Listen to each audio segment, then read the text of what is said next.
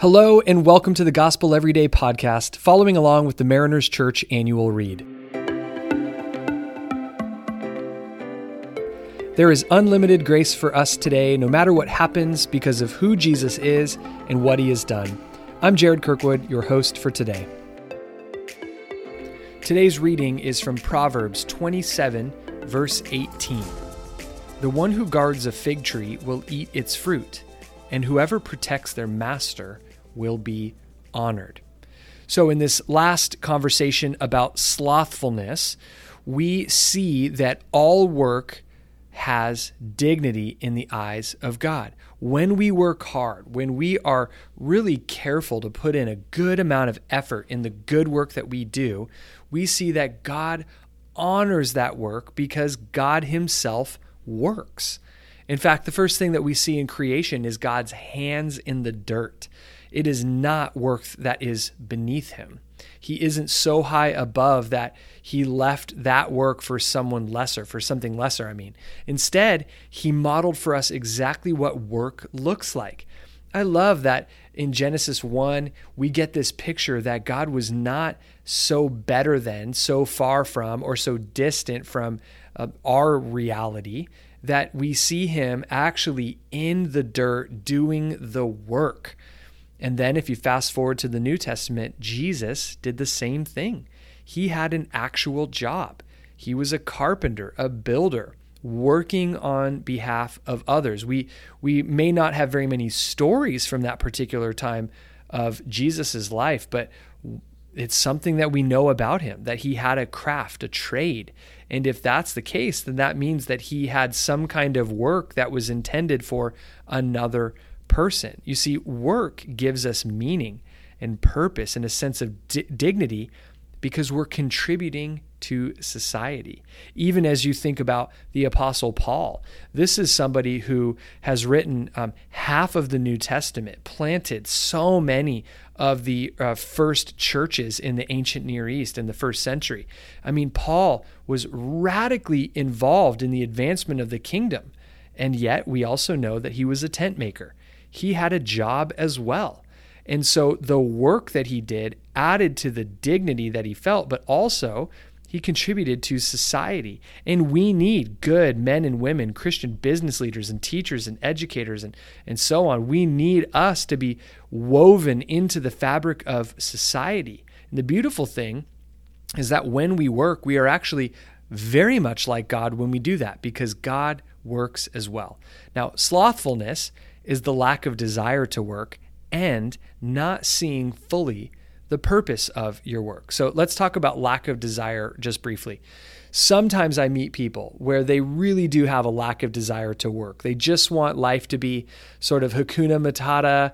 You know, they want to kind of sit on the beach and sort of do their things. They have the attitude of, um, you know, everything has been done for me. And so, you know, I'm kind of entitled to everything.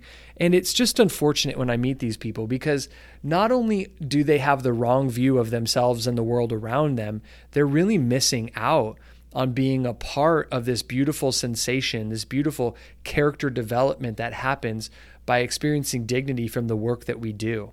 And and then the other part to it is I, I, get a sense from these people who have a real lack of desire to do work is that it, it sometimes comes down to that they don't have a sense of gifting or skill. That they may not see the purpose of their work because they have no clue of really what their work could be. It's like they don't see their own potential. And so sometimes we just need to help somebody get a better sense of who they are and what they can do, and then the dignity will follow of doing good work. Other people, though, they don't see the purpose of work. They think work is just simply a nine to five. It just sort of, it just sort of uh, gives me a paycheck and pays the bills. But when we really do boil it down, like I've already said here today, it's a core characteristic of God Himself. The other thing to get into our minds now is that work existed before the fall. So it's very logical to assume that work will exist in eternity. Once Jesus returns and we have a new heaven and a new earth, it's probably wrong to assume that work will go away if work existed before Genesis chapter 3. You see, uh, Adam in the garden was tending to the garden, he was naming the animals, he had a purpose, he had something to do. So, therefore, it's reasonable to assume that there will be something for us to do in the existence of the new heaven and new earth in eternity. Now, what we will do, I'm not fully sure. I know what we won't be doing. We won't be needing therapists and doctors and police officers and lawyers. Like there's a lot of jobs we aren't going to need in eternity. By the way, my own job, pastoring and pointing people to Jesus, will be non existent. Why do I know that? Because the entirety of our existence will be in worship to God. And so you don't need someone like me to point you there. It's going to be radically obvious, right? So, why do I say all that? Because a lot of us have jobs that are going to be non essential in the next life. But hey, that doesn't mean we don't do good work now because right now they are radically essential. The things that we do are so needed to care for people. And, and it get really comes down to the next bit, which is the purpose of work is that we would be contributors, not just consumers. And it's okay to consume at times. It's okay to enjoy entertainment, to eat good food, to watch a, a show that you love. But the reality of work is that it allows us to be contributors, not complacent or apathetic, but active and a part of the story. Now, we've been in a series at the weekend called Red Letter Invitations, and we have seen nine invitations from Jesus these words that are written in red throughout the Gospels, inviting us into certain kinds of things. And you know what? Jesus asks us to do a lot. And some of them are very hard things, like love our enemies, to follow him, to deny ourselves. And it can be very burdensome at times until we remember that Jesus never asks us to do something that he hasn't done for us. All throughout the Gospels, we see Jesus doing things for others and then asking them to do the same, right? He talks about loving enemies and he shows us what it looks like to love his enemy. But it gets even more personal when we realize that Jesus doesn't ask us to do something that he hasn't already done for us, like for you and I right? He says to love our enemies, but we have to remember that we were once enemies with God, right? He tells us to take up our cross. what I love is he took up mine. He shouldered the cross for me. So Jesus asks us to put in the work. And it's an imperative that is always met with the, the, the rationale that Jesus has already done that first. Keller says this in today's reading. He says, Any work that is useful to others and done with excellence is deserving of honor. So, when we remember that Jesus asks us to do some really important things, what we really can find our, ourselves doing is let's find work that is useful for others, that we might be able to serve and, and kind of do the work of Jesus without having to um, simply preach Jesus all the time. I'm not saying we shouldn't preach Jesus, that's wonderful, but we should also see how do I do work that is useful to others? So, the question that I have for you here today it's what, what is the work that you do? What do you do for a living? What do you do for fun? What are your what are your charitable acts? Like what are the works that you do? And how is it useful to others?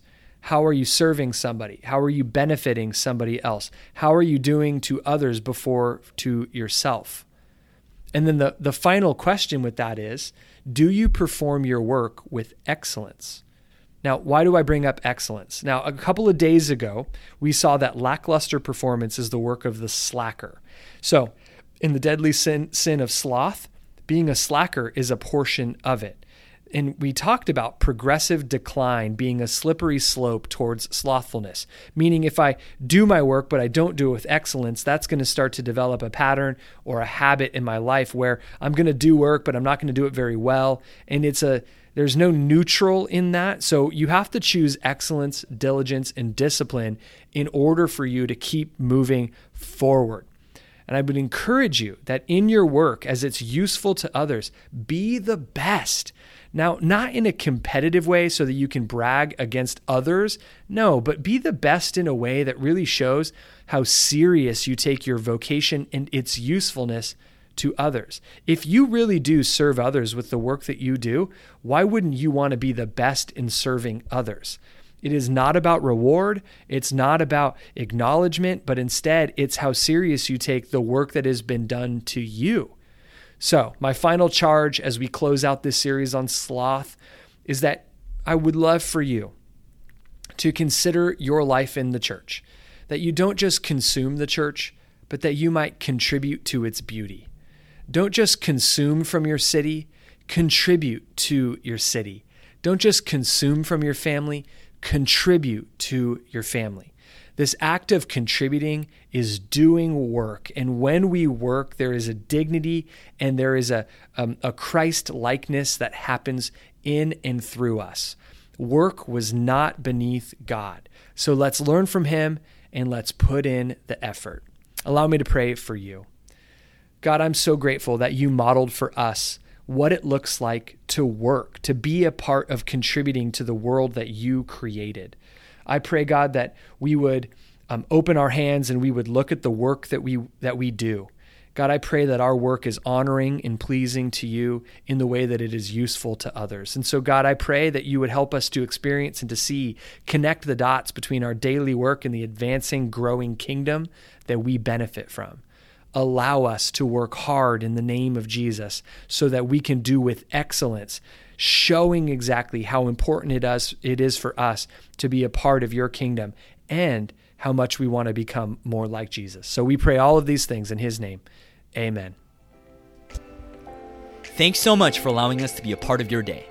Please be sure to subscribe and share. You can tune in tomorrow for fresh new content. And remember, no matter what happens, there is unlimited grace for us today because of who Jesus is and what he has done.